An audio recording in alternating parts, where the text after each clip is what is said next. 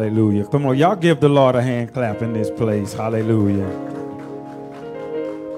Come on, we can do better than that. Amen. We're talking about Jesus. Come on, we're talking about Jesus Christ. Amen. Amen. We're not talking about House of Freedom. We're not talking about me. We're talking about our Lord. And every time you hear that name, you should get excited because he paid a price that nobody was willing to pay or able to pay. So I'm always grateful. You can have a seat right there. Amen. We're getting ready to go into the word. Amen. I thank God. I thank God for how he moved today in the song service. Come on, y'all give him a hand praise for that. I thank God for that. Amen. I'm grateful. Amen. Y'all come on, stand up with me. Let's go into a word of prayer. Amen. Y'all know last week I started talking about therapy. Amen. And just learning how to talk to God in prayer. Just learning how Jesus is a wonderful counselor. Amen. So we're going to build on that today. Amen. And hopefully, as we're, you know, let me share something with you before I pray. A lot of times, we don't advance in Christ simply because we don't pray right. Praying right starts with the, the condition of your heart. The Bible say out of a good and an honest heart, they brought forth fruit unto God. A lot of times we can't bring forth the fruit unto God we're looking for is because we don't approach him with a good, honest heart.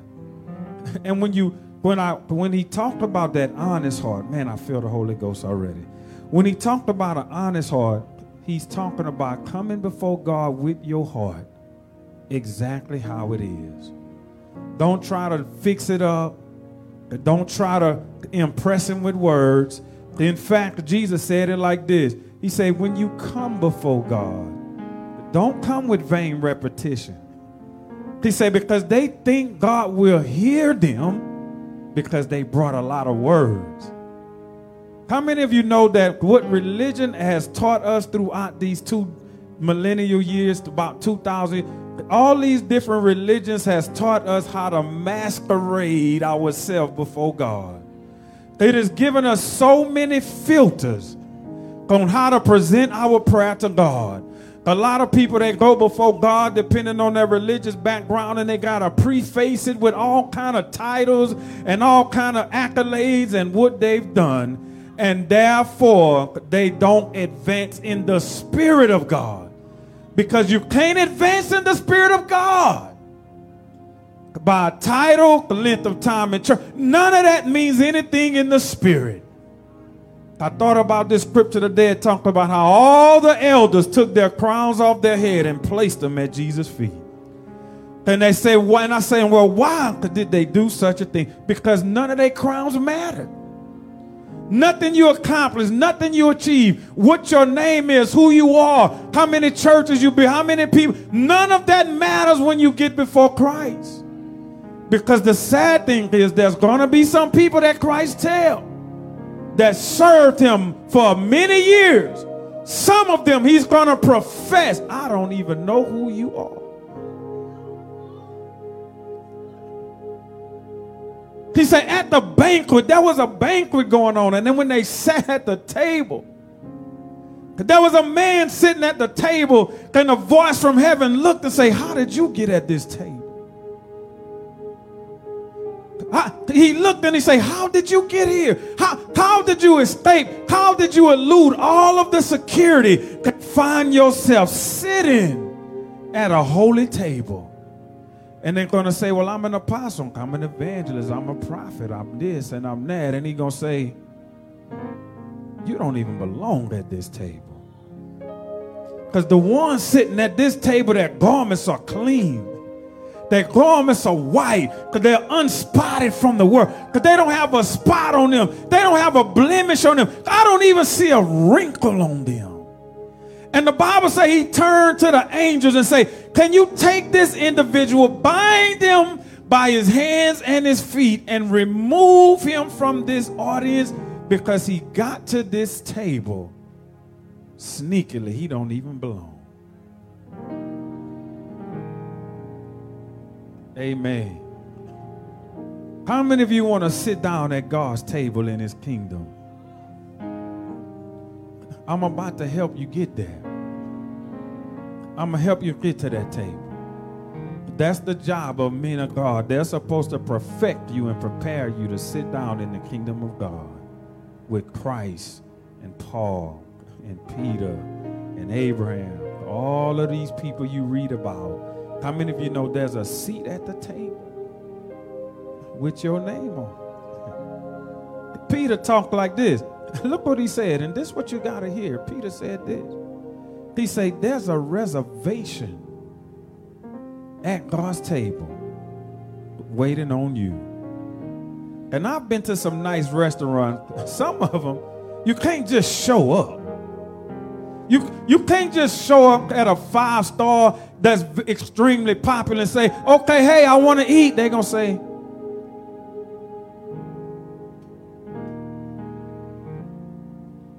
I don't see your name, Mr. Miller. Well, I thought I could just. No, you could just show up at McDonald's. This is not McDonald's.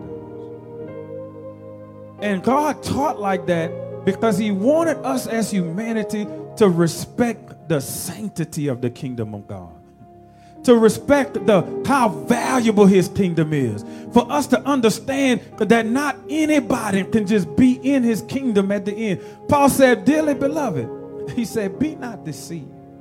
He said, No fornicator no idolater, no drunkard, no effeminate, no men stealers, no liars. He said, don't let nobody deceive you. He said, this type of behavior will not give you the opportunity to sit down at God's table. He said, don't let anybody deceive you and make you think that you can walk in these type of manners and be in God's kingdom. Oh my God. Hallelujah. And I know this type of gospel is not popular, but that's okay. Somebody say that's okay. Somebody say, I don't want to be popular, I want to be holy. Because the Bible says, straight is the gate and narrow is the way, and only a few people gonna find it anyway. And I love being in rain. My spirit does. My flesh protested for a while. But when I started thinking about Jesus, how he was born in a manger, God strategically placed him in an unattractive place because he did not want it to look like what the world deemed to be precious. And he placed him in a manger. And his first outfit wasn't Jordans and fine clothes. The Bible say Mary just grabbed some swaddling clothes. And she wrapped her baby in some inexpensive clothes a lot of times you can miss God because you're looking for God from the wrong eye.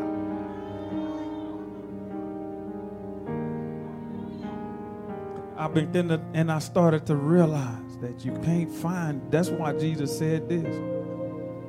He said, The kingdom of God, don't say it's over here. Then don't say it's over there. He say, but the kingdom of God, he say, you are kingdom carriers. He say, wherever you go, that's where the kingdom is. He say, wherever the sole of your feet touch, I give you that. He say, don't look for the kingdom in titles and fancy edifices. He say, but you carry the kingdom wherever you go. He say, for it's in you. Hallelujah. Somebody say, I'm a kingdom carrier. Somebody say, wherever I go, that's where the kingdom is. Hallelujah. So embrace your title as kingdom carriers. The Paul taught the Ephesians, he say, I'll sit you together with Christ in heavenly places. You have the ability to bring heaven with you wherever you go. Oh my God, that's so powerful. That may need to come into a sermon. Hallelujah. But before I go into this sermon, let me read you my text, and then me and my wife go. Ain't she beautiful? Look at her. She don't like that kind of talk. she don't. She don't like when I do that in public. My son, they call that PDA. I'm just learning public display of affection. I'm learning all that stuff. And I didn't plan on it. It just hit me when I looked over there. I'm like, man, that girl be looking all right.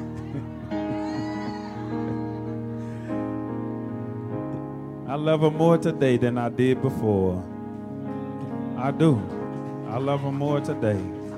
When you go through the trenches with somebody, when you on the mountain back to the valley, in between the valley and the mountain, the life takes you all here, and you look to your left and they still there. You got, I got something there. Amen. We done been through all kind of things in these 20 some years. And I believe I found me a ride or die. I found me one. Get you one. You got yours? Where yours at? Look at it.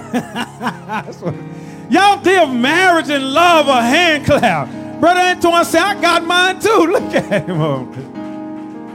Amen. It's a beauty. And if you don't have one yet, that's okay. You got one in Christ. Amen. Jesus love you. Kevin got him one. You got you one out there. I know that's right. Amen. But seriously, when you're thinking about a partner, make sure you pick wisely. Because the, a bad partner can take you on a years of a bad ride. But God created your spouse to be a help to you. Amen. To make life easier, to bear the burdens. Let me read this to you right quick from Romans chapter 7. And y'all thank God for the building that He's provided for us. We almost there. Amen. We almost there. Amen. I thank God for got the permits. Amen. So I just thank God for the journey. Amen. So let me just read this from Romans 7 while you're standing. Then we're going to pray and then we're going to dive into this. And so the trouble is what Romans 7 14, verse 14 to 25. So the trouble is not with the law. But it is spiritual. I'm in the NLT. And it's good. He said, but the trouble is with me. For I am all too human, a slave to sin. In the King James Version, he said, I'm carnal, soul under sin. And what got me when Paul said that, he wrote that, he said, I am. He wrote that present tense. He said, I am carnal, soul under sin. He said, I don't really understand myself. Oh, y'all follow me right here. For I want to do what is right, but I don't do it. Instead, I do what I hate. But if I know that what I'm doing is wrong, this shows that I agree that the law is good. So I am not the one doing wrong. It is sin living in me that does it. And I know that nothing good lives in me. Somebody say that I know nothing good lives in me. Do you know yourself? He said, I know that. He says, well, what verse is that? This is, um, let me slow this down. He says, I know that nothing good lives in me, but that's my sinful nature. And what I, I want to do what's right. Paul said, I want to do what's right, but I can't. He said, I want to do what's good, but I don't. Oh my God.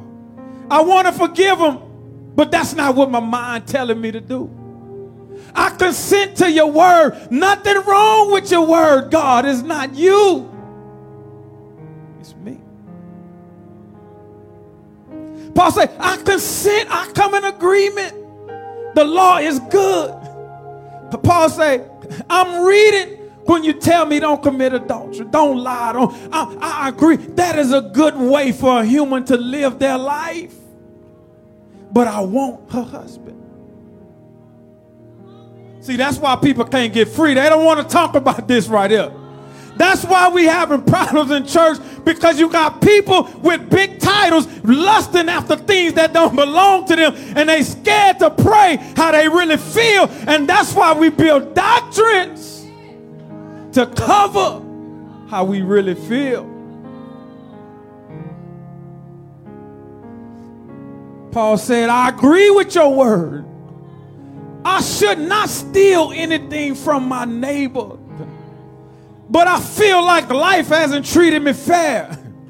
And it's hard for me to get ahead. So I don't want to cheat on my taxes, but I need that money.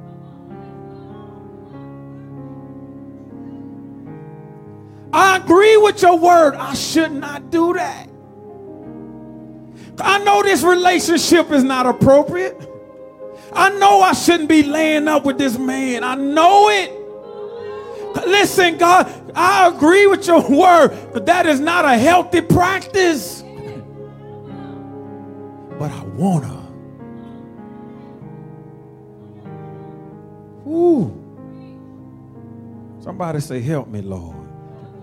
See, you're going to learn how to pray going to House of Freedom. We, we're not to be a church with all these fake prayers. We got all kind of issues and things going on in our mind. And then we come in here all cute like we just, no, we ain't rolling like that. we to be some people that sometimes some of them prayers you're to have to say, can you leave the room? Because what I got to talk about right now, you might not want to hear what I'm really getting ready to talk to God about. But I'd rather be free than have you look at me like something that I'm not. So you might want to leave the room right now because I'm battling with some things. You might want to get out of here because I don't want you looking at me like I ain't saved. I'm saved but I'm carnal soul under sin. There's a war going on on the inside of me. I love how Paul wrote this because Paul was Paul say, I don't understand myself. See, you gotta get you some doctrine on this right quick. Look what Paul said. Romans 6 says this righteousness unto holiness. When you're born again, you, your status changed from sinner to saint. But who you are, you got to work on that. See, you become a righteous person when you're born again, but now you got to make a journey. The word unto is a preposition, meaning we going from to. Paul say from righteousness. I just made the altar call and got full of the Holy Ghost. I'm born again. Now you got to start traveling. Now you got to start dealing with some things. Now you got to start acknowledging. The first advice I would give you is know everything about yourself because that's what he's going to use to try to take you out. Study yourself. Learn your tendencies. Learn what you defaulted to in the world. Learn that when you got weak, you wanted to drink. Or when you got lonely, you wanted to lay up. Know yourself because before the enemy can bring that to you, say, I already know you're going to try that because that's, you are right. That's, that's what I used to like to do. And you start building wise defenses for yourself. Instead of starting your journey from righteousness to holiness, hypocriting, saying, okay, no, nobody can do that, nobody, per-. no, don't live your life under that umbrella. Don't, don't start saying, if Jesus say be perfect, but don't read this passage right here and start masquerading what Jesus said. Say, Lord, how can I be perfect? Don't say you can't. Say, Lord, if you wrote this, how? That's true Christianity right there. You got to know doctrine. Doctrine says righteousness unto you traveling to holiness.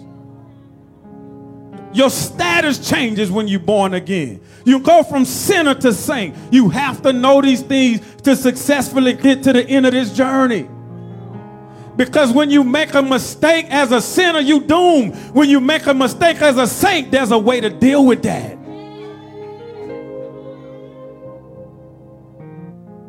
Going to dissect this. Paul said, I don't even understand myself. He said, I want to do what's right,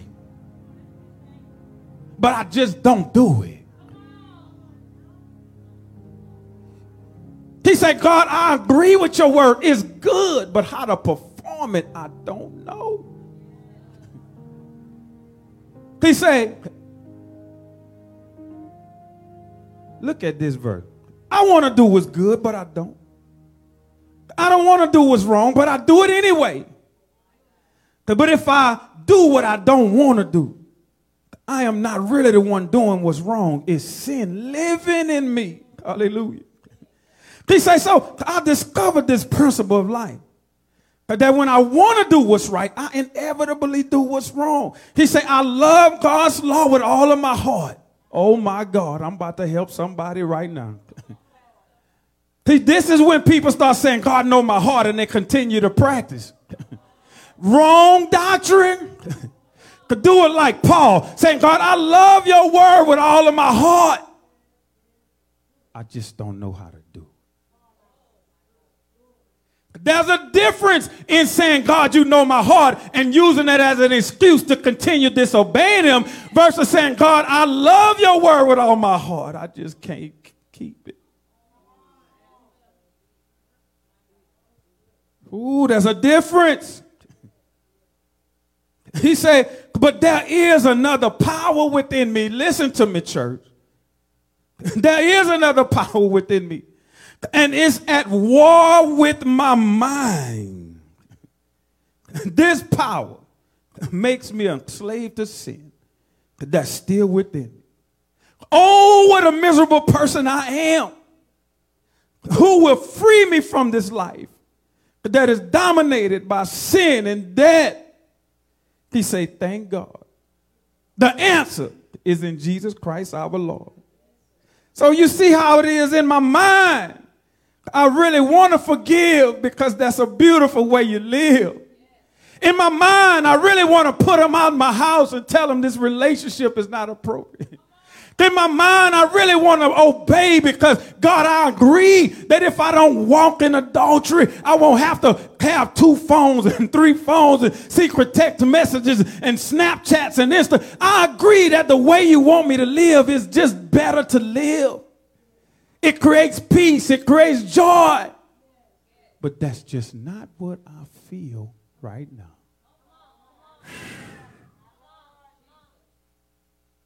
Ooh. You ever read something in the Bible and you agree with it, but you just don't feel it? Somebody, this is the title of this sermon Confessions. It's me, it's not you. That's what Paul was telling God. God, I got something to confess with you. I agree with everything you say. You're not the problem in this relationship. It's me. I'm the one that have issues. See, some people try to make God have issues. When you start twisting his words and creating doctrines and all, you telling God you got issues. You, you, you ever been in a relationship and you steadily trying to fix the other person instead of looking within? That's what Paul started doing. Paul said, God, you not the problem. We're going to grow up around here. Let's bless this word. Father God, in the name of Jesus, quick prayer, y'all. The Father God, in the name of Jesus, I thank you for this word. I pray, God, that you give me the wisdom to deliver this the way you saw it in your heart. To let not my mind, my heart, my thoughts get in the way, but speak to your people today and bless them through the word. In Jesus' name I pray. Let nothing hinder your word. Amen. Amen. Lee, can you take this podium out the way? Amen. So I'm back in front of my counselor. This is serious. You know why this is serious? Let me tell you why this is serious. The reason why this is serious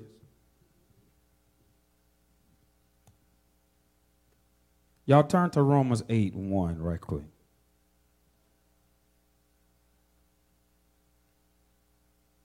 I have to give you a little doctrine first. Amen. And then after I give you that, then we'll be able to go and walk through this passage. Y'all got Romans 8 and 1? All right. Let me read that right quick. Amen. And there's a reason, y'all just give me a few minutes. There's a reason Jesus said, he said, Romans 8 1, look what Paul taught. There's therefore now no condemnation to them which are in Christ Jesus, who walk not after the flesh, but after the Spirit. How many of you walking after the Spirit? I'm going to wait for you. How many of you want to walk after the Spirit? All right, so let's go back to Romans 6 and 19. Because notice, Romans 6 and 19, I think that's where I'm going here. Let me make sure. All right, yes. Romans 6 and 19, KJ, King James.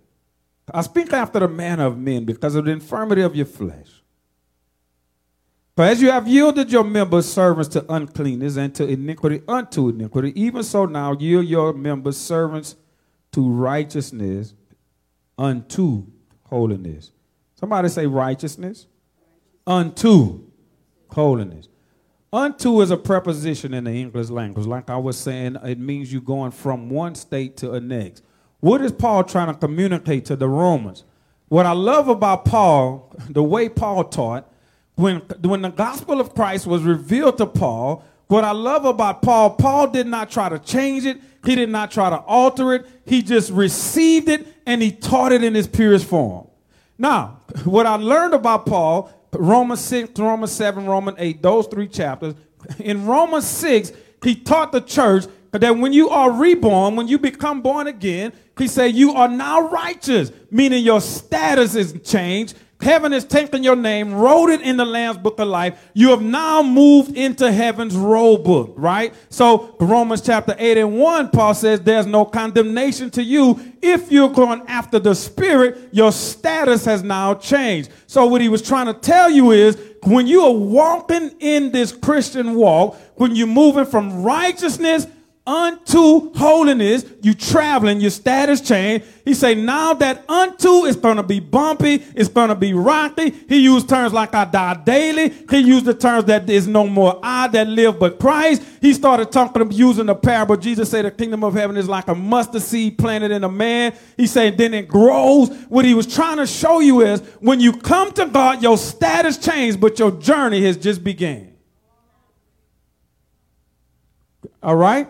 Now you start moving unto holiness. You're starting to move toward what God has called. You starting to you starting to move to holiness because when everything about you is dead and there's no more you is all Jesus. Amen. There's no more you is all Jesus. Right? Now, that is the this journey from righteousness to holiness is the most challenging journey you ever gonna face in your life. Y'all heard what I just said? This is the most challenging thing you ever gonna do in your life. Now, when you come to Romans chapter 7, in between chapter 6 and 8, now Paul is gonna show you the struggle. He's gonna show you. Look what Paul said. And as I was reading this, he started telling Jesus this he would have a study session and he would go into to the book of Matthew or something and he would read and he would see what Jesus said this. Jesus would say, It's not what going in a man that defile a man. He said, but it's what's coming out of him that defiled him. Jesus said, because what comes out of the man is evil thoughts, murders, blasphemies. What Jesus was teaching is this the problem, the disobedience, the sin, it starts from within. By the time we see it, that's just a manifestation of something that started within. And Paul would read that and Paul would say, Hold on. He was, he was in Philippians and he said, When it came to being a Pharisee, I was the Pharisee of the Pharisees. When it came to the law, I was blameless. When it came to my religion, I excelled above all of my peers. Everything they taught in my denomination, I carried it to a T. He said, but then I met Christ. He said, and when I met Christ, he started telling me that everything I learned was dumb. He said, everything, I, he said, and why was it done? Because Paul You are keeping all of the law, but you are a hateful man. And hate can be covered up. Hate can be masqueraded. You can speak to somebody and say, Good morning. And in your mind, you plotting their demise. So Jesus said, Paul, according to the law, the external, it was okay if you didn't commit adultery. He said, that's fine.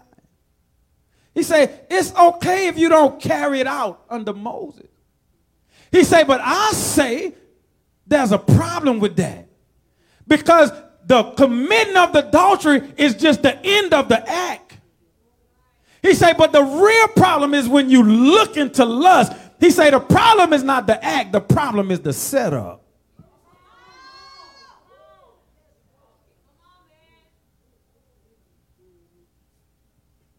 He said, Paul, the problem is not the act.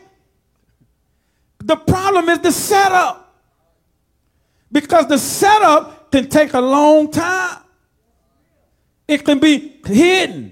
It could be plotted. It could be. That's why even in stages of murder, they have negligent homicide, second degree, third degree. First degree is when you premeditate and you plot it out and you plan it. Because that's what Jesus came to do. He came to destroy the wicked planning that goes on in our mind.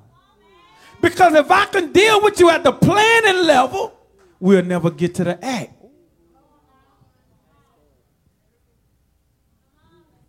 So Paul would read these things and he would he would when he would read that okay so you don't even want me to plan it. You you don't even want me to think about it. You, you don't even want me to talk about it. You don't even want me to meditate on it. Moses said, I can look at her up and down, but now you saying don't even look. Hold on, hold on. Because Moses said, I can go do everything and just throw a bull. But you saying that don't work no more. And Paul started sitting down and he said, okay, okay, okay, okay. Okay, okay. I want to do that. Paul say, I want to do that. I just can't. I don't know how. Everything you tell me, Jesus, this how you pray for real. Everything you tell me, I have no objections. I don't disagree with you at all. In fact, I consent to the law. It's good. But there's a law. Something is every time I, I, I, I every time I tell myself I'm moving away from that, it calls me. Every time I look, something reminds me of her. I can't, I can't get her off of my mind. I know you're telling me don't do it, but it's it, man, it's on my mind I'm thinking about it. I want to do it. And Paul is talking to Christ and he said, okay. He said, okay, okay, something, something is going on in me. Because if I agree with you that your word is right, but I can't do something is wrong. Paul said something is going on inside of me. And God allowed Paul to go through that so that we can understand what the Christian process is like. Human beings' intelligence has evolved to the greatest it's ever been in the history of the world. But that is prophetically spoken by Daniel. Daniel said in the last days, knowledge would be increased. And what has happened is the advancement of human intelligence has given us more ways to hide who we really are. Phones have been invented and social media has been invented. And what we can do is we can take inspirational quotes and create profile pictures and put ourselves in different destinations and create an image because of who we are and what we do in church and our title. And we can show the world what we really want them to see. You can control what you show the world. You can be at home crying over what you're battling with and put a smiling picture on Facebook and make people think everything okay, and at home you're depressed.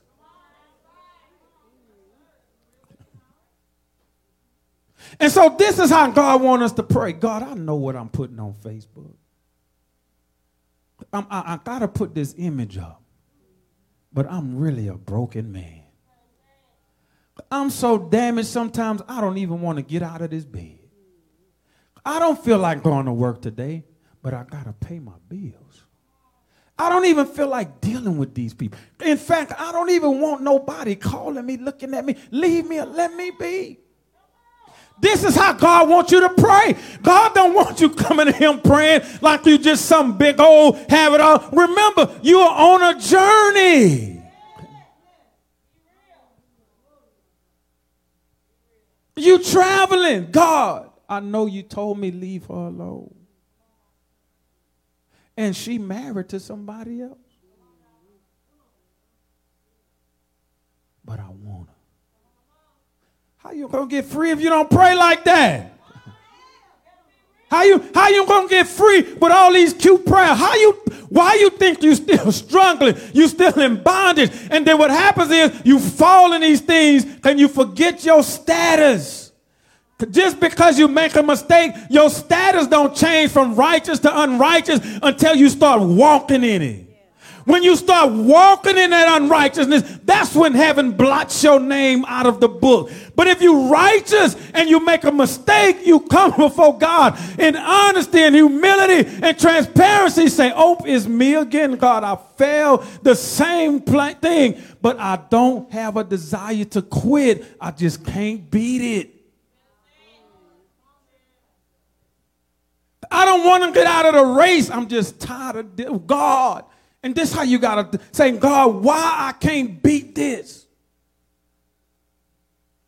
God, why am I still struggling in the same area? Why? This is how you pray.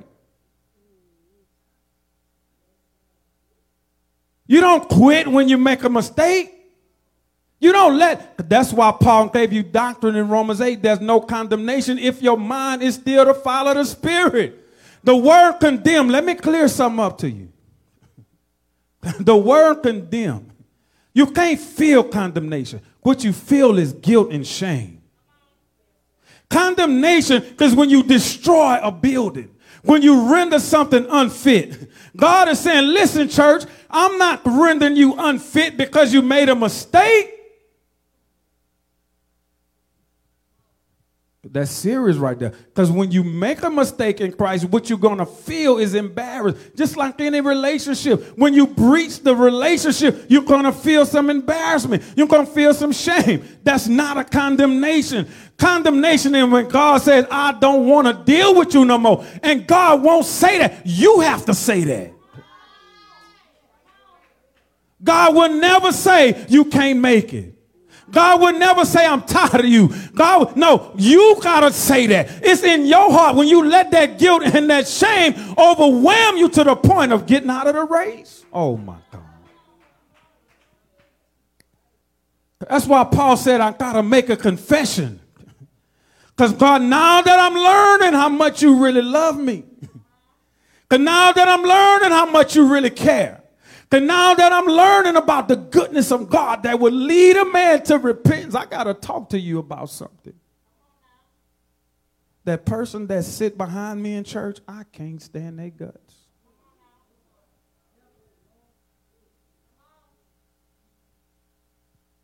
Lord have mercy if we can get the church to pray for real.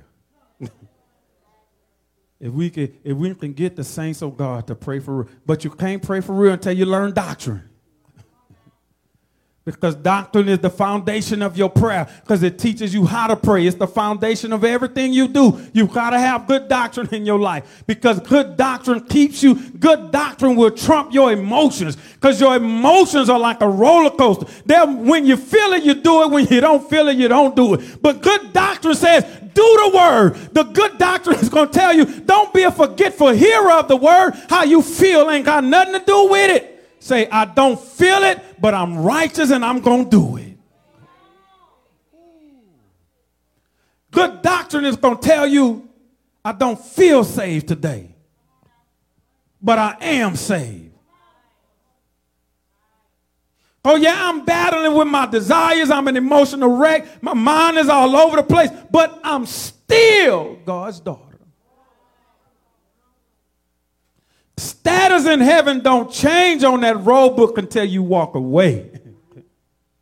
I don't care how much you're struggling. I don't care how much you're battling. As long as your mind is to keep going after the Spirit, God is right there. Man, I love how Paul wrote this. So I'm back with my counselor. I gotta stay focused because my counselor cute. I gotta remember I'm preaching a sermon. Gotta stay focused. It's my counselor today. I'm praying, hallelujah. But think about it though. Think about it though. Remember what I said advice, the first thing you need to do is know yourself. Because your enemy can only fight you with you.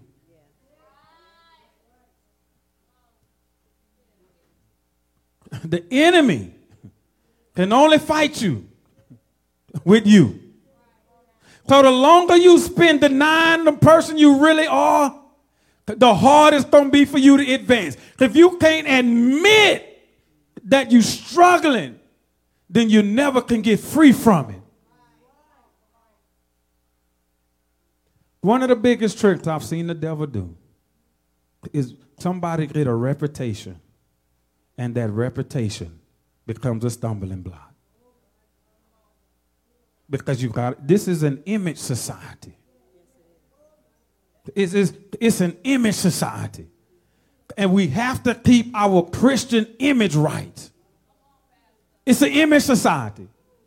It's not a society concerned with righteousness and holiness and doing whatever I got to do to be saved. No, it's a society that's more concerned with the image I project versus being pure on the inside. There's a difference. Because to be pure on the inside, sometimes God will have to embarrass you to bring you down. And sometimes you may have to look bad in front of people to get free. I got Bible on that. Do you think Nebuchadnezzar was walking in dignity when God sent him to eat grass like a cow? That was the most embarrassing time of his life, but it saved his life.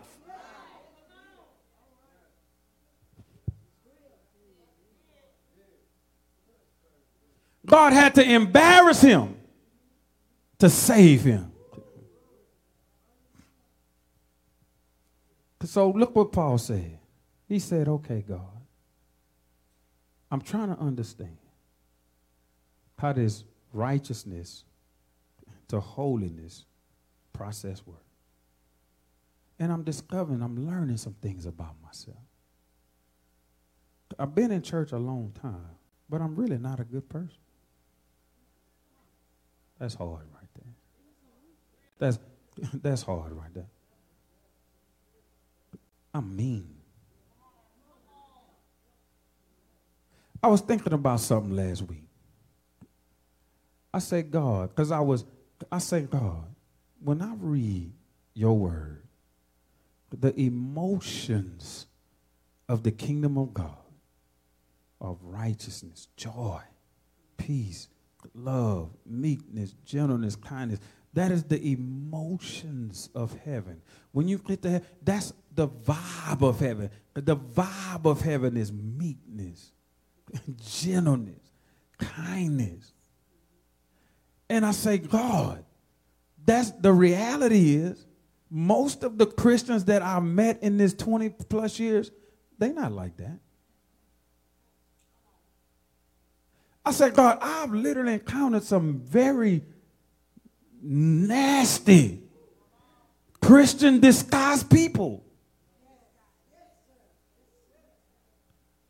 This is me. Y'all want to peek inside of who I am? but this is my world. I think like that. I say, God, the reality is most of the people that I've encountered in my dealings as being identified with Christians, most of the people I've met not like what I read.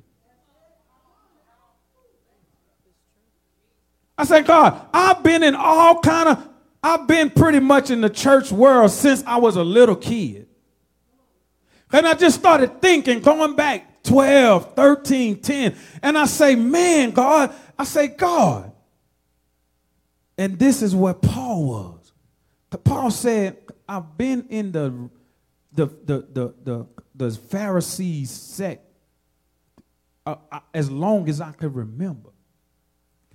But as soon as somebody said they was following Christ, I wanted to kill them. Paul said, I was at the top of my religion and I was a killer.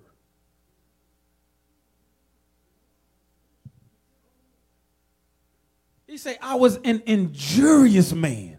Meaning I would injure people that disagree with me. I love Paul. He's a real guy. He's a real guy. You rather real people around you because at least you're going to know where they stand and you won't have to guess. If you got people in your circle that you got to guess, you might want to start doing some evaluating. Because you rather somebody that can just tell you how they really feel. And then y'all can work through that. Paul was telling Jesus, this is how I really feel. That's all God wants. God wants you when you come to prayer. to Tell him what's really on your mind what you really struggling with, what you really battling. Saying, God, listen, church was good, but I couldn't wait to get to my cigarette. Y'all don't get quiet on me. Please don't get quiet on me. Say, God, church is good and I see all this Holy Ghost thing going on, but I rather my drinks. Because every, when I was in the world, I would drink to escape. That's how you get free. That's how you get free.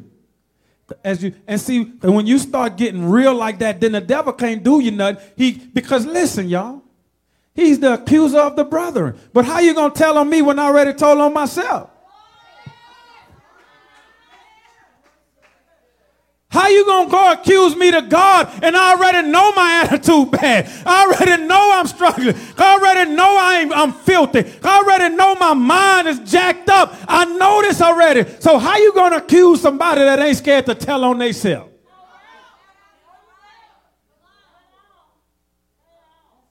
Because what he does, he goes before God. To every time you make a mistake, he can go before God to try to turn God on you. Oh, but y'all better follow me, church. Something just been revealed to me. The devil moved God against Job.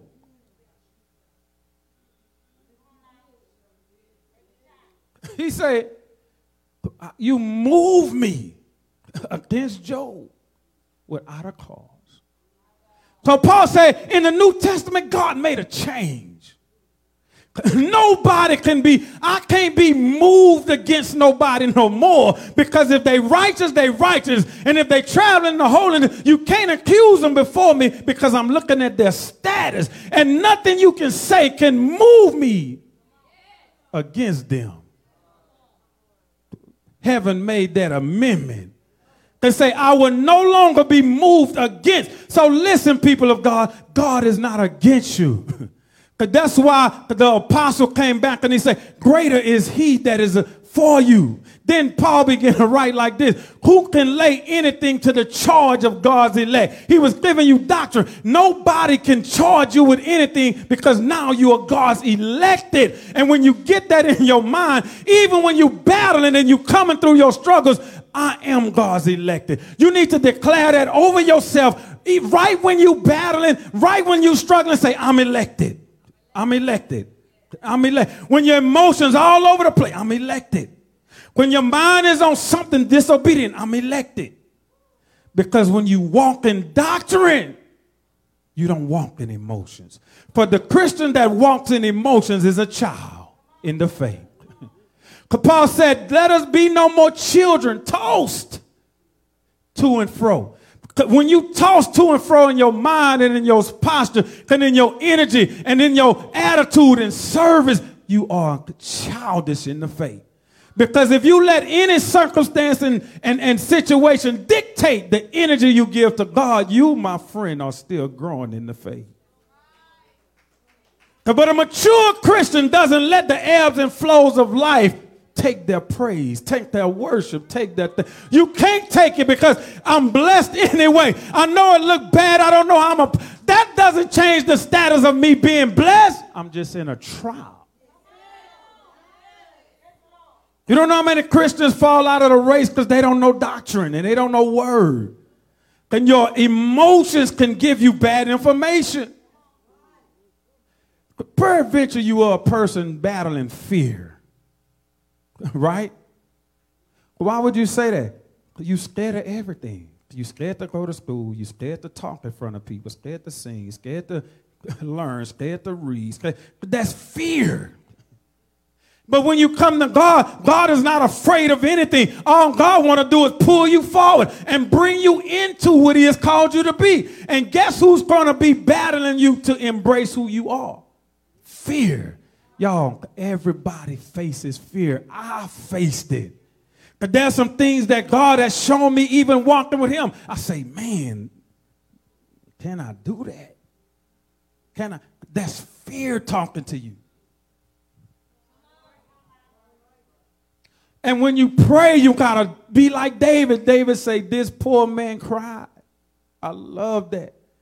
He's saying God heard him and delivered him out of all of his fears. He was the king on a throne when he said fear was still battling him. Fear will keep you mediocre. Because God is going to call you to new heights and new levels and to do things that you never thought you can do. And guess what's stopping you? You're afraid.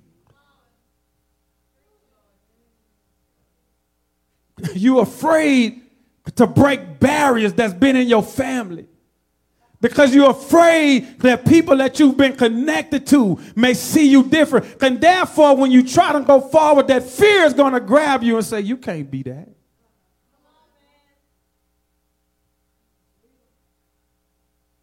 Y'all, listen. Humans have internal wars every day. Can I get an amen?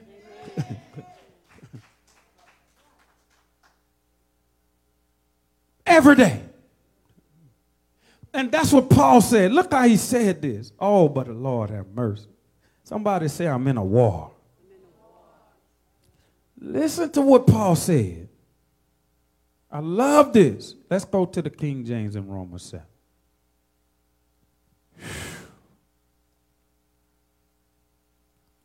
Man, this is amazing how he said this. Verse 22. This is the key right here. And this is where some bad doctrine was born. right here. Paul said, For I delight in the law of God after the inward man that's the part where people say, God know my heart. That part right there, that's when people say, He know my heart. He know I didn't mean. He know. No. There's a colon right there. God does know that in your heart you want to serve him. But look at what he said after that. He said, But I see another law in my members, warring against the law of my mind. Y'all, listen to me. Every time you try to go forward in life, war is going to break out.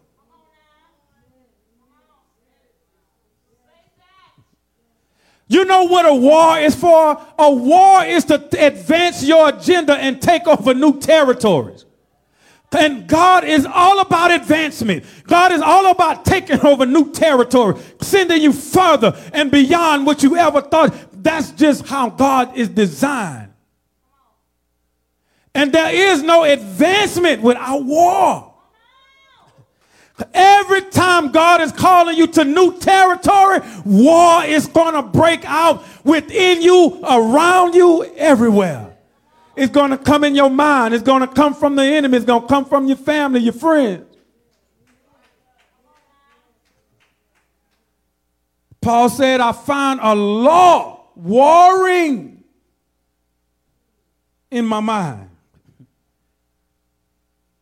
And the only thing that gives that war strength is that old man. That's why you got to know him.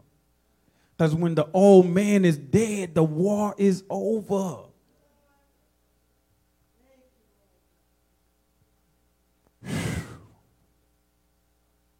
I know I'm giving y'all a lot. but that's okay. Because too many people, listen, y'all, right here, that, that verse Paul just read, that's why you have different churches. That scripture right there, when Paul said, I delight after the law of God in the inward man. And what happens is when human beings get in their struggles, and instead of them confessing it and keep going, moving to Christ to free them, because they so intelligent, you can take and justify your behaviors.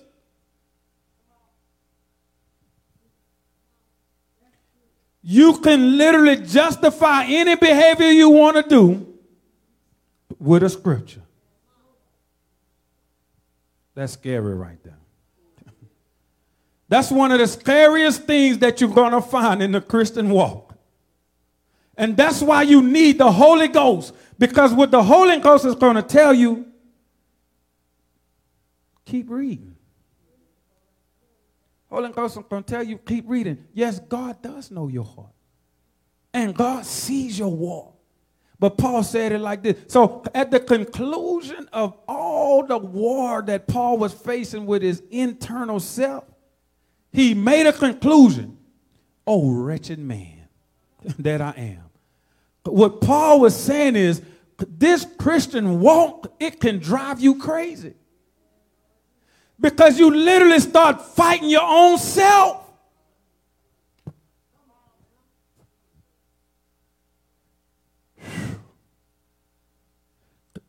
Anybody ever had a fight with their own self? See, I didn't think I was going to get that many hands. what you say, Pre? You tired of fighting, now? But this is what the Lord told me to tell you. I understand you. That's a break. That's that's a yoke breaking statement from heaven right there. I understand the war. I need you to be honest about the war.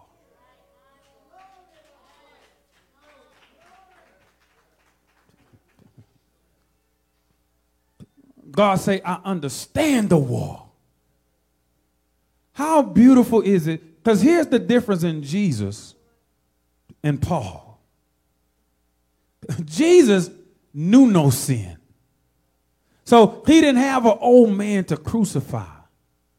He didn't come up in vise around gangbangers and drug dealers. And he didn't see abusive relationship. He didn't, he didn't come out of the world. He was born with the Holy Ghost. Paul, on the other hand, was not born saved. and he had developed an old personality. So God had to give somebody the intelligence, somebody that was intelligent enough, the experience of walking Christianity out and being able to come back and write and explain to you what you're dealing with.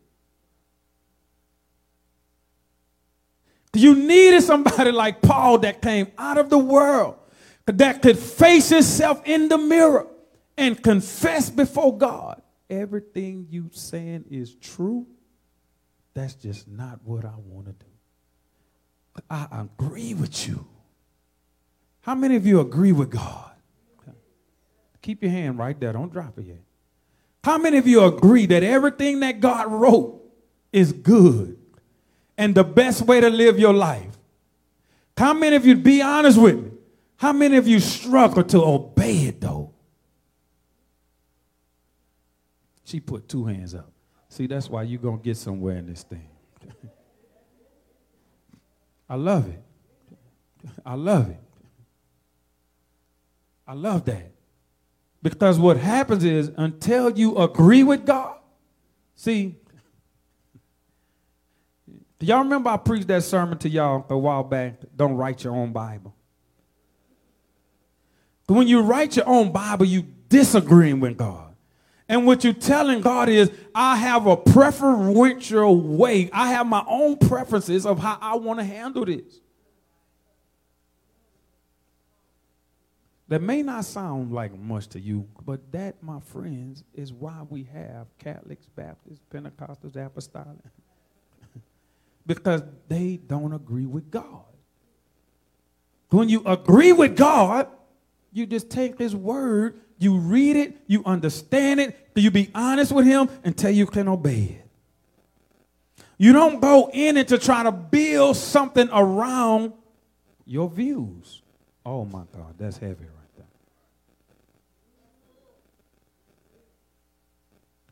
So Paul said, let me give you this right here. So I think y'all got the point. Verse 24. Look what he said. Oh, what a miserable person I am. Who will free me from this life is dominated by sin and death? Listen, y'all, and I want to share some with you. you. God has created freedom in Christ Jesus. Y'all heard what I just said? You literally can be free from every personality disorder that you picked up in sin. The only way you can get free, though, you got to confess that you are wretched. Take them crowns, lay them to the side. When you come before Jesus, the only way to come before him, I agree with you. I just don't feel like doing it. Help me. Listen, this is what freedom looks like. Freedom looks like this. It's not in your mind. It's not in your thoughts. It has no influence on you. If something influences you, you're not free from it. If you can still feel it bothering you, that's not freedom. Freedom is when there's no trace of it.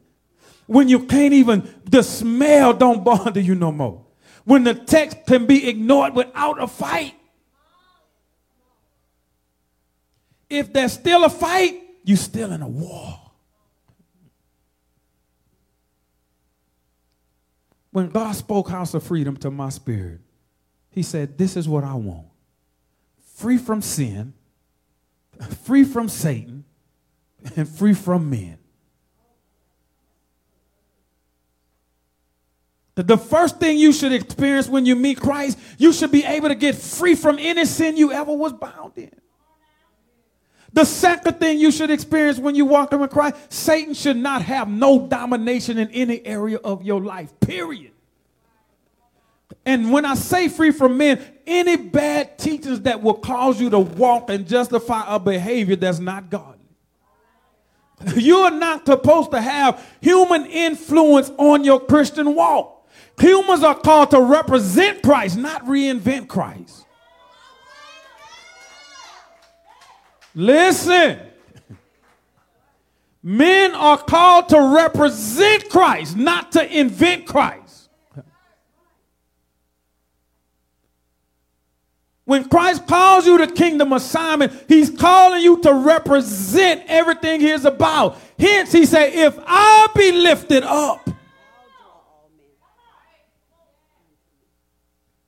if I be lifted up, I will draw all men, all types of personalities. I would draw drug dealers, rapists, murderers, pedophiles, hypocrites People that's been sitting in church all day life, one day they gonna hear an anointed message. I will draw them too. I submit something to you. Would you be willing to say the, the sin of hypocrisy is like a pandemic?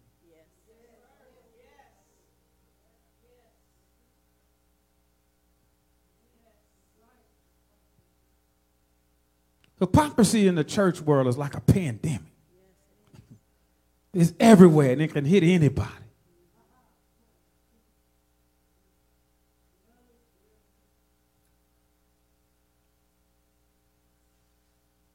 Somebody say, Oh God, I love your word. I'm not going to twist it. I'm not going to alter it. I'm not going to try to make it fit me. I agree with it. Help me to do it. Whoo, that's a mature prayer. Oh my God. You ever had something, a behavior that you just didn't want to let go? Where y'all hands at? Nobody? Golly, you never had something you just didn't want to let go?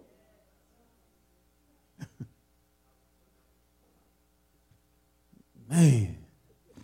Let me finish this up. Let's go to Romans 18. Uh-uh. Luke, you okay, counselor? You ain't even preach on me today. Because I you can't preach on me if I preach on myself. How you how you gonna wear me out when I wear my own self out?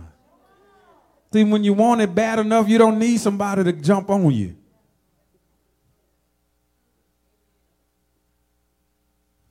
Lord Jesus. Let me finish this up in Luke. I'm about to help y'all. We about to go. Y'all enjoying this so far? Amen. Luke 18. And y'all know why I preach like this? Let me tell y'all why I preach like this.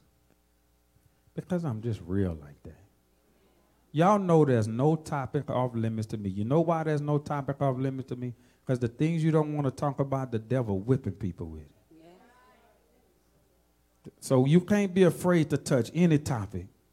Because the things you're afraid to talk about, the devil lives in secrecy. The devil lives in darkness.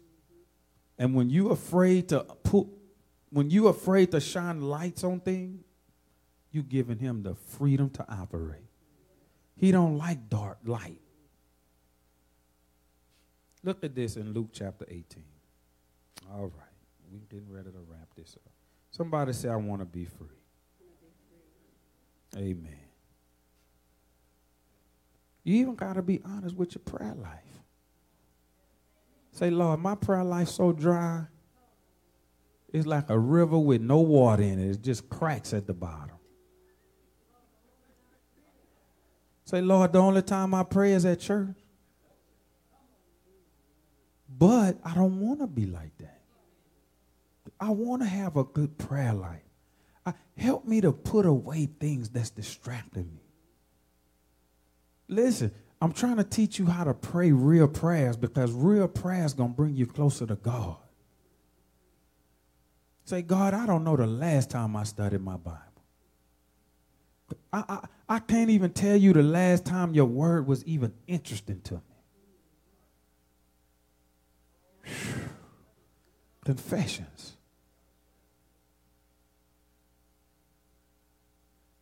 Because this is what confession does. Listen to me good. To be one that walks in a confessionary type of life, that is a person that's willing to take accountability for everything that happens. My part in it. Accountability just means what was my part in it? And I'm right here because of me. Amen? All right. Then Jesus told this story to some who had great confidence in their own righteousness and scorn everybody else. I'm going to read that again. Jesus told this story to some who had great confidence in their own righteousness and scorn everybody else. You ever look down on somebody? You've been saved about three years, put away a few things, put a few habits away, and you go around your family and instead of trying to help them, you like, why you giggling like that? Show me some hands. Nobody in here guilty like that? Okay, all right. There's a few y'all. Bless y'all little heart then. Two men went to the temple to pray. One was a Pharisee, and the other, look at this, a despised tax collector. The Pharisee stood by himself and he prayed this prayer. Oh my God. I thank you, God, that I'm not like other people. First of all, what kind of prayer is that?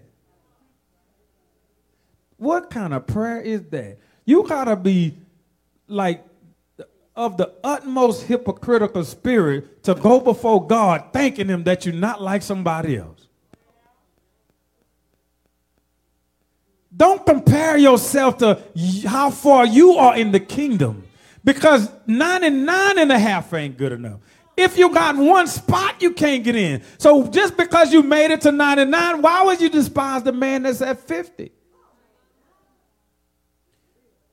I thank God I'm not like other people. Look what he said cheaters, sinners, adulterers. I'm certainly not like that tax collector. Listen, y'all. This conversation was going on in somebody's head in church. It say these people were in the temple praying.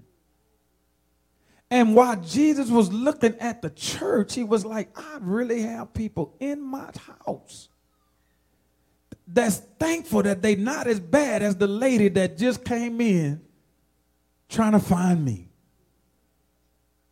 How did I get to the point where people sitting in my house without a heart for the prostitute?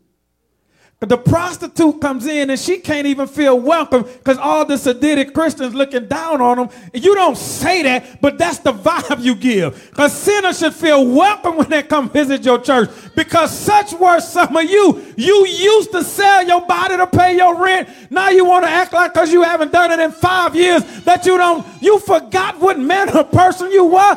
You forgot that you used to send your kids to get babysat so Johnny can come to help you pay your light bill?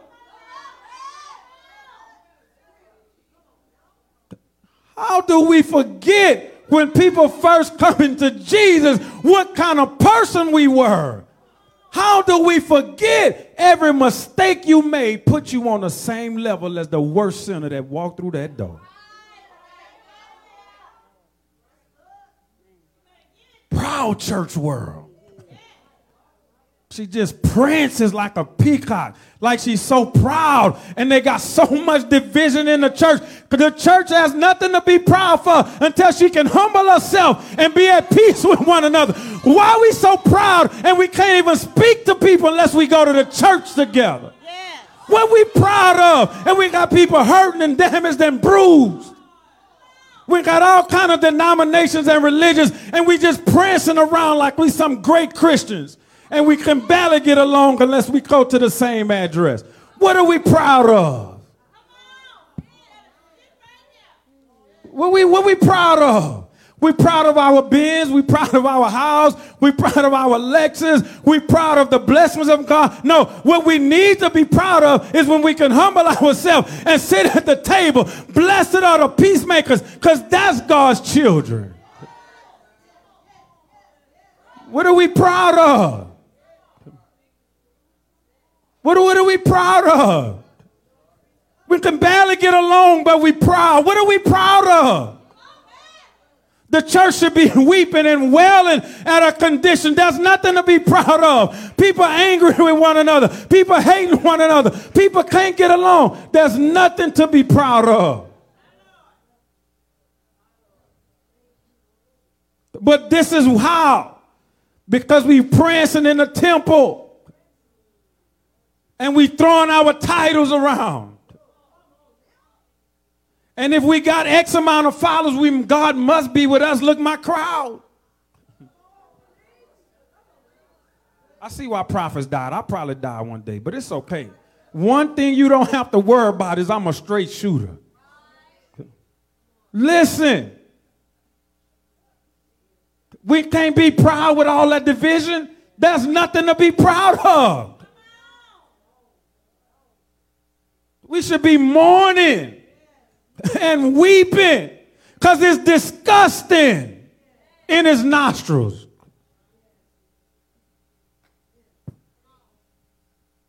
God say, find me a man that's going to get in the middle. That ain't even in my sermon. That ain't even in my sermon. Come on, church world. Let's do this. The, the, so the other man walked in church. First of all, God wants people to feel welcome in his house. Lose the air against. Please. Can we lose it? Can, can we drop the airs? and let sinners that's looking for Jesus. Y'all, see, this is not a new problem. This is an old problem. This is a biblical New Testament problem. Jesus was healing people, and a Greek came by and he said, We would see Jesus. And one of them in his inner circle say, They coming to see us. That's the problem. We think people coming to see us. Nobody coming to see you. People depressed. They mind all jacked up. They fighting. They battling lust and adultery and addictions. And you standing in the pulpit like they coming to see you. Nobody came to see you, Otis.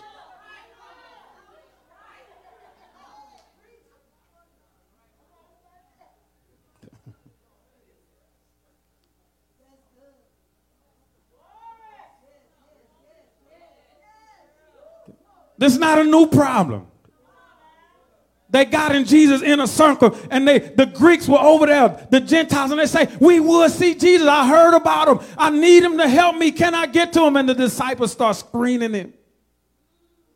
Ooh. See, how can you be a Jesus follower and screen people credentials to get to Jesus? They started screening his calls and say, Hey, Jesus, this Greek over here, he not in our group. He want to see you. Jesus said, they didn't come to see you. Get out the way. Let them people get to me. Church, listen. People are turned off from church because of the church. I'm going to say that again with both feet on the ground. People are turned off from church because of the church. They want Jesus, they just don't want the hypocritical church people. You know how many people say, I'd rather watch it online?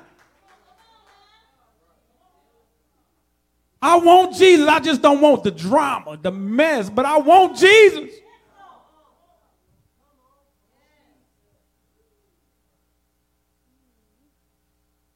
And therefore, we must humble ourselves so that the world can get to Jesus without us being in their way.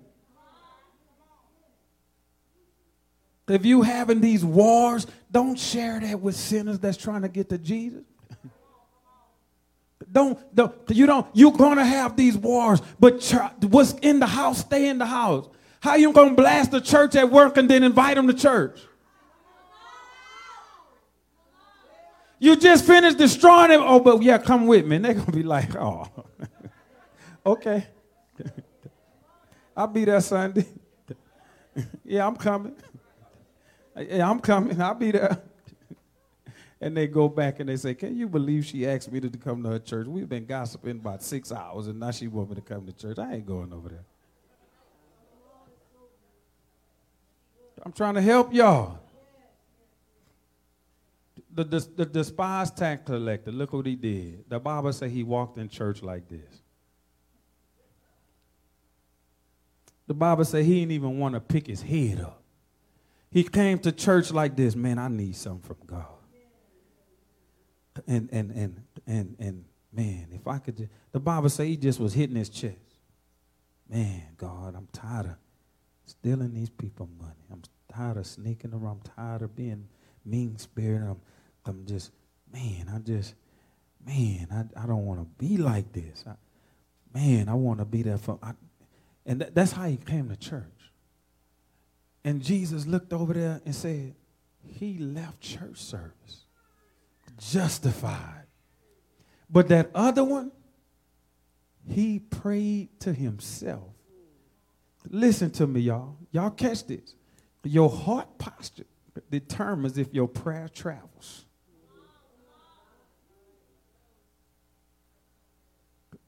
Because the angels come in the service and they looking for the right heart posture to carry them prayers before God. The Bible say your tears are in a bottle at God's altar. When you come into church broken and humble, those angels are monitoring your spirit. And they going, they're taking the prayers of the humble and bringing them petitions before God. But the hypocrites, your, tra- your prayer travels as far as the scientific velocity of your voice. That's it. If it get to the ceiling, bless God. But you leave unchanged. But when you come in broken, and you the Bible says a broken spirit, he can't despise it. Oh my God, let us stand up. We about to go. Let us stand up. We're about to go. We're about to go. We're about to go. The most transparent moments of your life should be prayer. Y'all listening? Because in prayer, you don't have to hide anything. You don't have to masquerade anything. You don't have to impress God. You don't have to, in prayer, that's when you can be your most vulnerable self. Listen to me, y'all. Vulnerability is what causes bonding in relationships. When you let your heart be vulnerable to somebody you're in a relationship with, that's where the bonding comes from. That's why God wants the heart. Because the heart is the innermost being of a man, and that's what a man protects the most. Because when your heart opens up and connects to something, all of your gift, your talent, your resources is unlocked when your heart is touched. When your heart is after something, Jesus said it like this where your heart is, your treasure will be there. See, when your heart is in something, everything about you follows it. And that's what God is after. And He wanted me to let you know pray from your heart, pray from those, pray from where your demons live. Don't have a little closet in your life where you hide your little demon and then at the right time you let them out the closet. No, talk to God about those struggles. Talk to God about those battles. Talk to God about, I mean, literally develop in your mind from this day forward. When I pray, God is going to know everything about me. I'm not hiding from Him any longer. When he deals with me in an area, I'm going to admit it, and nobody's going to have to accuse me because I'm going to let him know first before you can accuse me. Oh my God. Oh my God. I'm thinking about this woman as we get ready to pray. The Bible says that this woman had a daughter. And it says the woman's daughter was grievously vexed with the devil. A child was possessed. And she went to Jesus, and she wasn't a Jew. She was Syrophoenician. She was, and this story touches me because a lot of times what happens is people let Gentiles or people that's in the world get more from God than they do, and they God's own children. And that woman went to God and she told God, she said, she was she, she told Jesus, she said, Jesus, my child is vexed with a devil. He didn't even answer her because he wasn't even supposed to answer her. The woman prayed and got no answer, but she had a problem. And Jesus didn't answer the woman because she prayed again and she kept asking him. She said, Jesus, Jesus, have mercy on me, my child. And Jesus said, Woman, when he finally answered, he said, It's not right to take what belongs to the children and give it to dogs. He was speaking to her personality. He was speaking to her character. Can he say, Why should I give the bread of heaven to somebody that's not living right?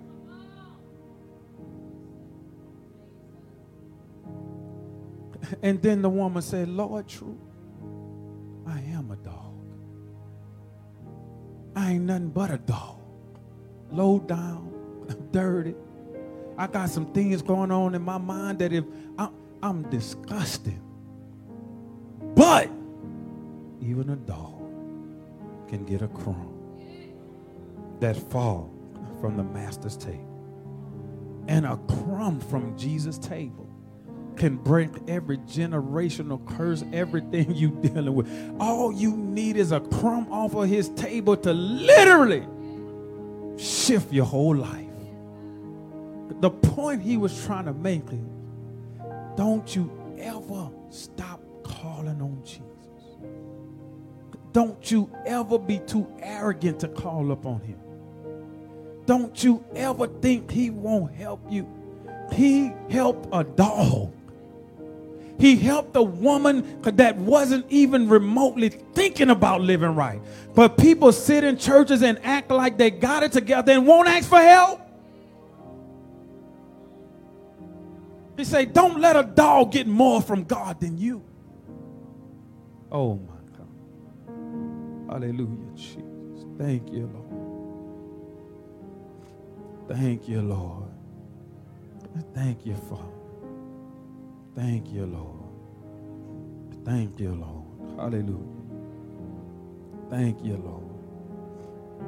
Hallelujah. Thank you, Father. Thank you, Lord. Thank you, Lord. Thank you, Lord.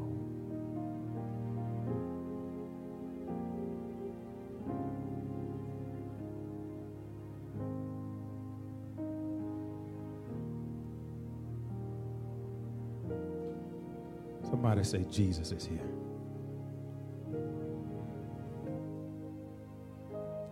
Hallelujah. Mm. Jesus is here. Amen. I want to invite y'all to the altar today. Amen. I want to pray with you today. Praise God. Every one of you. Amen. I want to invite y'all to the altar. I want to pray with you today. Hallelujah. I want to pray with you. Amen. I want to pray. And I want you to know. I want you to know because I can feel your hearts are touched, tender, broken. Hallelujah. Now is the time for us to be humble before God. Because Paul said we all have fallen short of his glory. And that statement right there gives you the permission, the comfort, and the safety to be vulnerable before him. There's nobody at this altar that don't need help from Jesus. Nobody. We all need help. You don't have to impress Jesus. You, you don't have to act like you got it all together. You don't, you don't have to, you don't have to put on airs when you come before Jesus. You don't have to do none of that when you come before Jesus. That's why I love him so much. You can come before him with all your mistakes, with all of your struggles, with all of your battles, with all of your wars. And if you would be humble enough to confess those things before him. Hallelujah. The Bible says he's faithful and just to forgive you.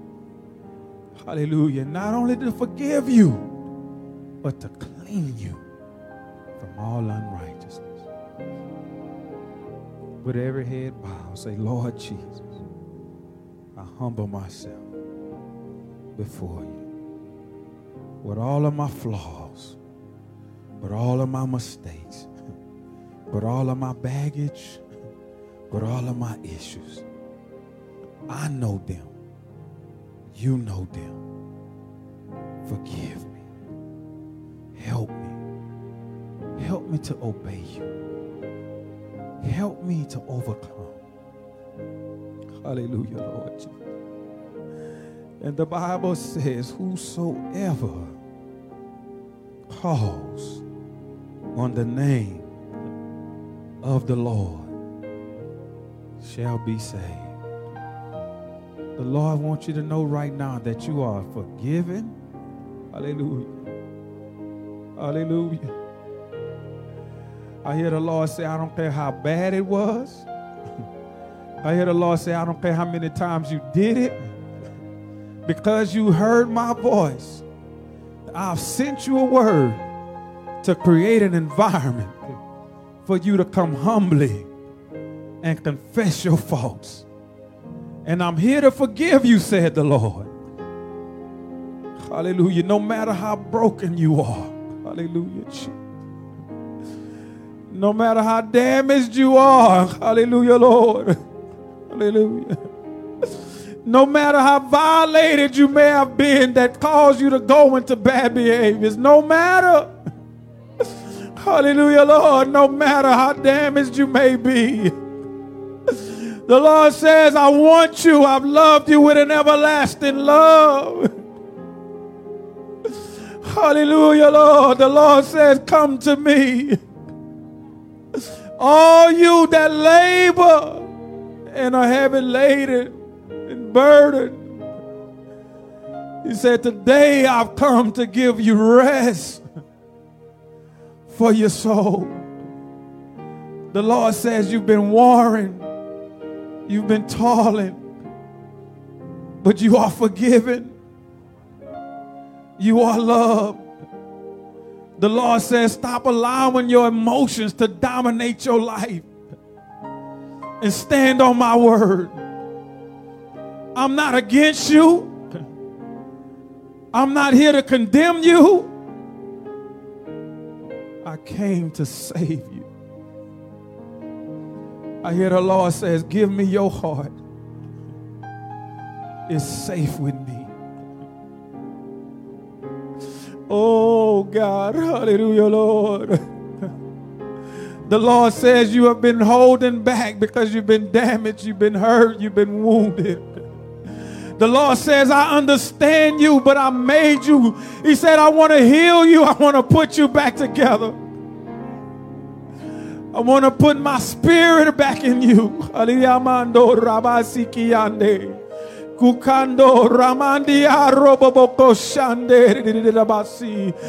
says, open your heart to me again. Let me love you. I know all of your hurts. I know all of your pain. I know all of your brokenness, but let me love you again. Surrender to me. Let me love you again. God said, Give me another chance.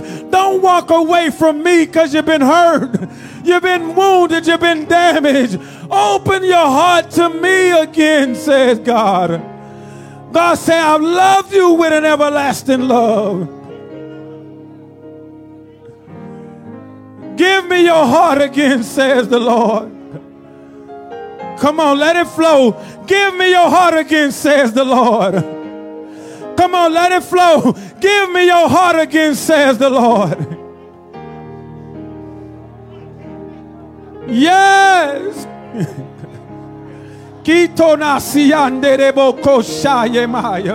Come on, let it flow, my brother.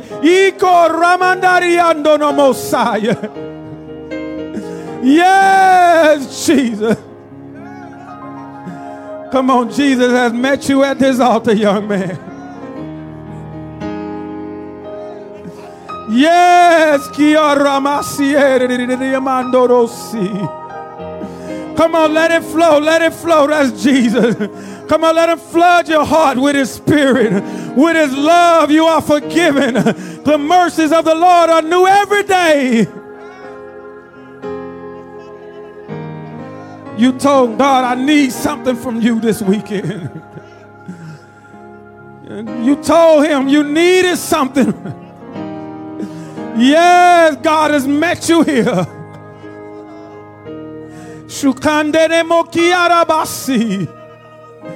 Come on, come on, let it flow, let it flow, let it flow. Yes, this is the rest for the people of God. Come on, let the Holy Ghost flood this place. Come on up here, Joseph. Let me pray for you right quick. Come on, come on, Joseph. Let me pray for you. Come on, saints, pray with us. Come on, God doing some beautiful things in this place. Come on, Lee, come pray for your real. Come on, the Bible says we nourish and cherish. Come on, yes, God, in the name of Jesus. Yes, God, I command it right now, God. Oh, Ramanda, Ramanda. Come on, you love God, you love God, you love God. God say, return unto me with all of your heart, with all of your mind, with all of your soul. Yes, Jesus. Yes, Jesus. Yes, Jesus.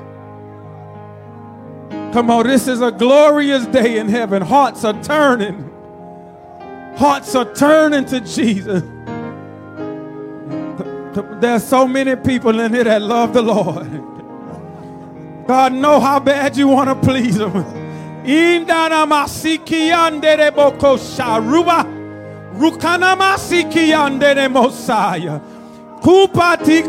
No say God. God, let it, come on, let it flow, let it flow. Come on, let it flow, let it flow. You and Jesus. Come on, you and Jesus. Come on, you and Jesus. Come on, let it flow. God said, I give power to the faint, and to him that have no might, I increase strength. Come on, that's the Holy Ghost all up on you. Let it flow. Come on, ain't nothing wrong with some restoration. Ain't nothing wrong with some restoration. Come on, you've been battling, you've been warned. Come on, warrior.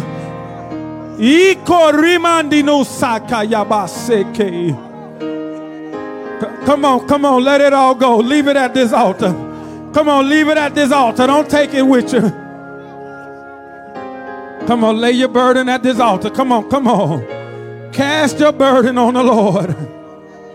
Yes, let it flow. Come on, come on, come on. Come on, come on, come on. Come on, come on, come on. Come on, come on, come on. Come on, that's it. Come on, he breaking some things off of you. Yes, woman of God, come on. Yes. Yes. Come on, come on, come on. Come on, come on, come on. Yes, God strengthen the God. Come on, receive the Holy Ghost, church. God said there's been a famine. Come on, his people are hungry. His people are dry. His people thirsty. Come on, God say receive the Holy Ghost. Come on, let him refresh you. God say the famine is over. Come on, God say the famine is over. The famine is over. Come on, the famine is over. He say for in the last days, I'm pouring out of my spirit on all flesh. Come on, he say, I'm pouring out of my spirit on all flesh. Come on, God say some of you need to be refilled all over again. Come on, God say some of you need to be refilled. Let it flow. He said, I came to visit you today. Let him refill you. Let him restore you. The times of refreshing. Times of refreshing. Come on, the Lord say the famine is over. God say I'll make a way in the wilderness. God say you've been in the desert, but I'm sending a river in the desert. Come on, they that hunger and thirst shall be filled. God say, are you hungry for me today? Are you thirsting for me today? Are you hungering for me today? Are you thirsting for me today? I've come to fill you. I've come to fill you. I've come to fill you. I've come to fill you, said God. I've come to fill you, said God. I've come to fill you, said God. Come on, God say, I've come to fill you. I've come to fill you. I've come to fill you. I've come to fill you. I've come to fill you. The Lord say every barrier is broken.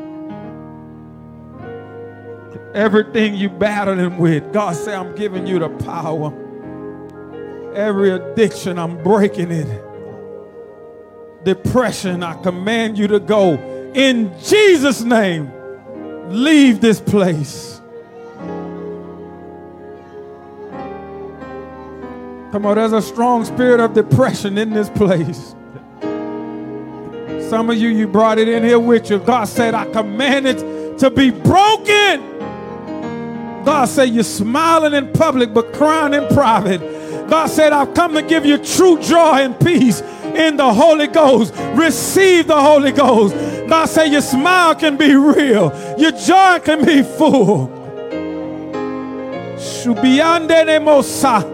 Kando no mosaki ande de bosa. Yes, Jesus. Receive it. Come on, receive it. Come on, receive it. Come on, receive it, church. That's all I hear the Lord saying. If you would just let me in, if you would just let me in. He said, Behold, I'm standing at the door of your heart and I'm knocking.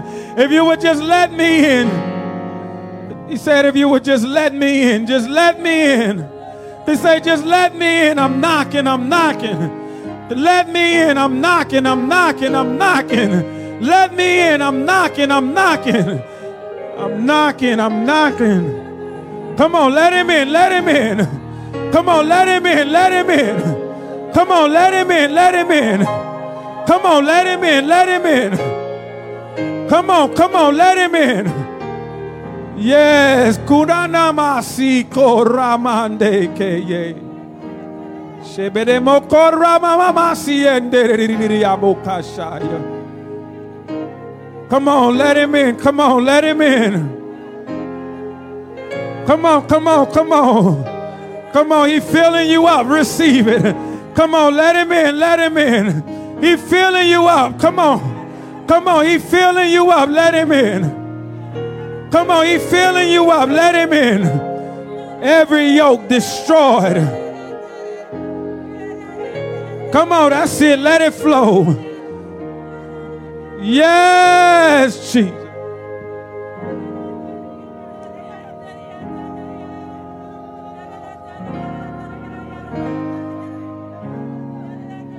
Come on, Joseph, let it flow. Come on, let it flow. Let it flow. Come on, let it flow. Let it flow. Come on, let it flow. Thank you for the Holy Ghost, God. Come on, the Lord says. Come on, the Lord says that homosexual spirit to go back to where it come from. Come on, church, pray with me. Pray with me. Come on, you never know what somebody been battling. God say homosexuality, I'm sending you back. Some things Jesus just cursed at the root. Come on, I curse that spirit. In Jesus' name. There's freedom in Christ.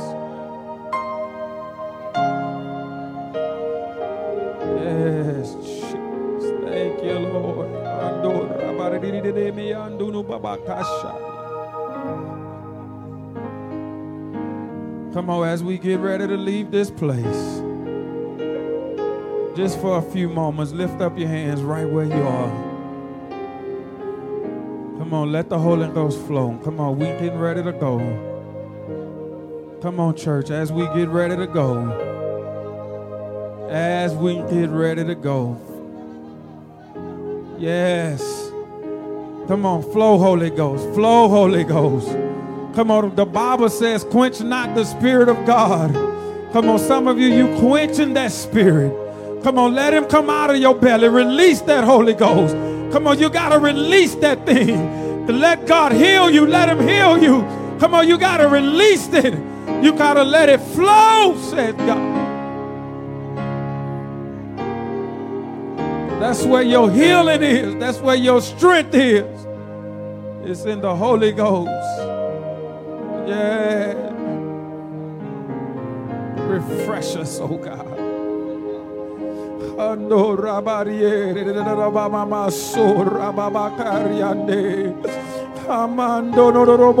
robo bobo ko shaba baba baka yando no si. Imandu nu baka shaya mama mama so. Yender re mama mama korra mana masi. Imana mayanda na mama mama so.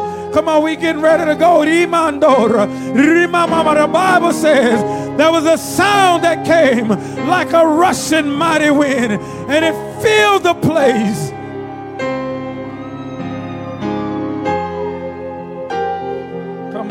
Getting ready to go. Come on, we getting ready to go. Come on, we getting ready to go. Rama mama mama mama mama mama so.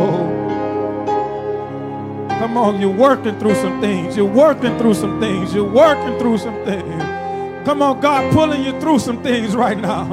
Come on, He pulling you through. He pulling you through. Come on, come on. Come on, come on, come on. You're in surgery right now. Come on, let Him operate on your heart. Ruma mamasi.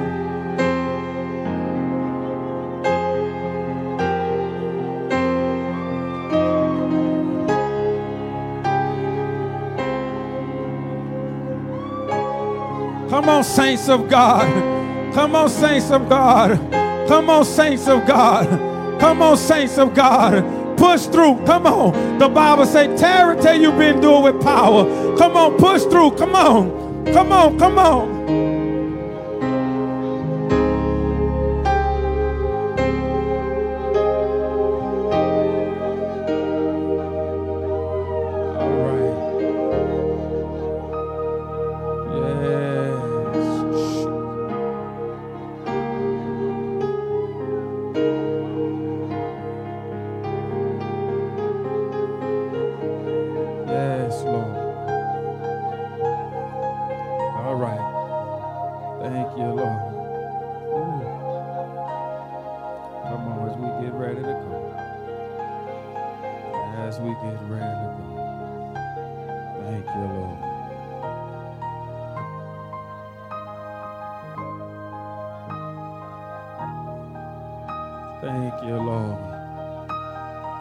Lift up your hands and just thank Him right now as we get ready to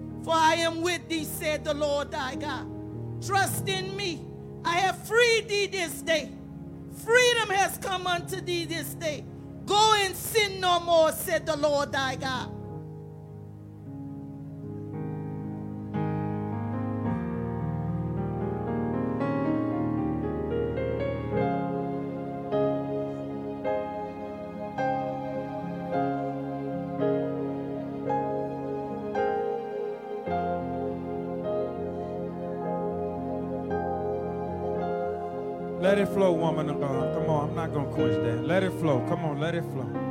Go ahead, let it flow. Let it flow. I'm not going. That's the problem in the church world today. We rush God, and people have detrimental life issues. And they come to church to get what they need, and we rush the Holy Ghost. Amen. People need this kind of church. You never know the wars and the battles people face. Come on, come on. Come on, that's a deep wound right there, God healing. Come on, come on, that's a deep wound. That's deep, that's a deep wound. That's her spirit praying. Come on, that's her soul groaning to her God. Come on, come on, let it all out. Come on, let it all out. Come on, church, we got to support one another. Come on, that's a deep wound cry right there. That's not a regular cry. That's a cry of years. Come on, you're in a safe place. This God's house. Come on, you're in a safe place. This God's house. You're in your father's house. Hallelujah. It's a safe house. You're safe here. Nobody judging you.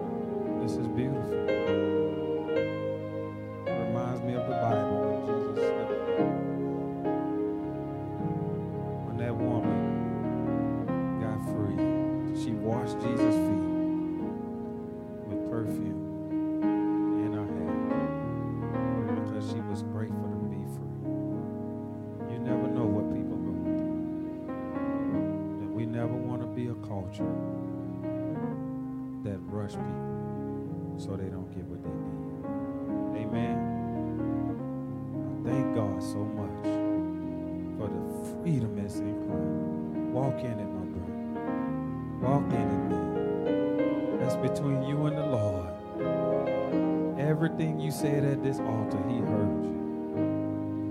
Amen. New freedom, fresh start. Hallelujah. Sometimes we can we just need a fresh start. Amen. Paul say, walk in newness of life. And remember, there's no condemnation on you. Heaven is for you, not against you. You're gonna get it. Working this thing, you're gonna get it. You walking this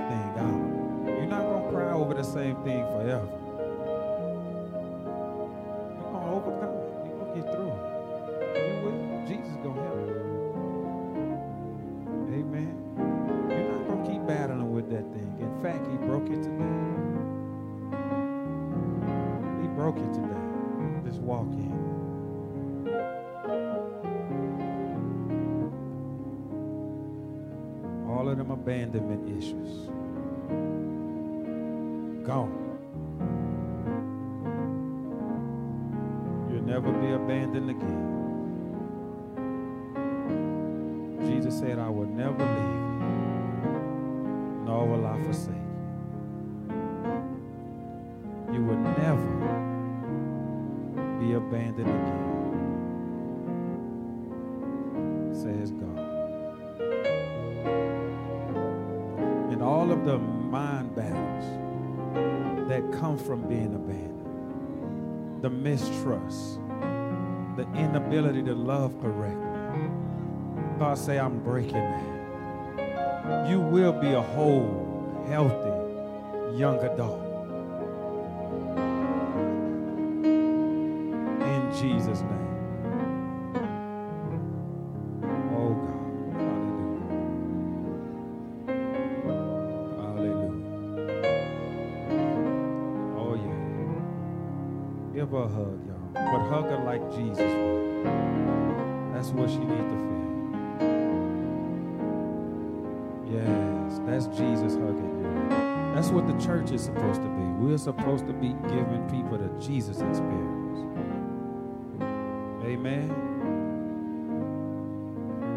Hug her back, angel. Hug her tight. Oh, yeah. Oh, yeah, that's real.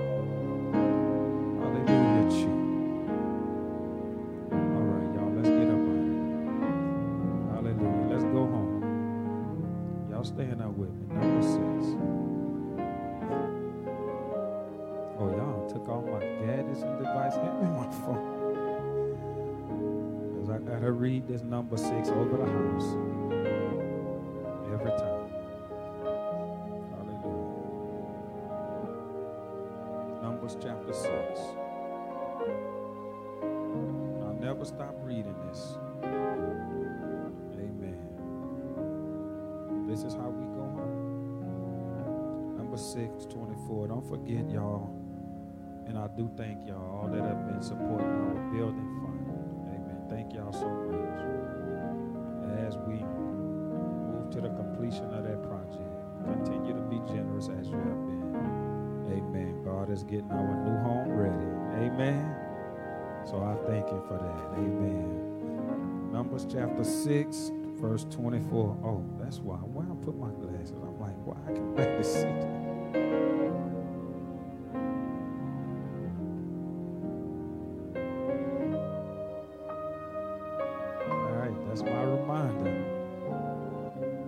Old, Bill. I have to grab them glasses. Number 6 and 24. The Lord bless thee and keep thee.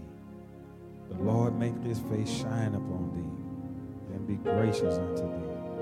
The Lord lift up his countenance upon thee and give thee peace. And they shall put my name upon the children of Israel, and I will bless them. God bless you. You are dismissed in Jesus' name.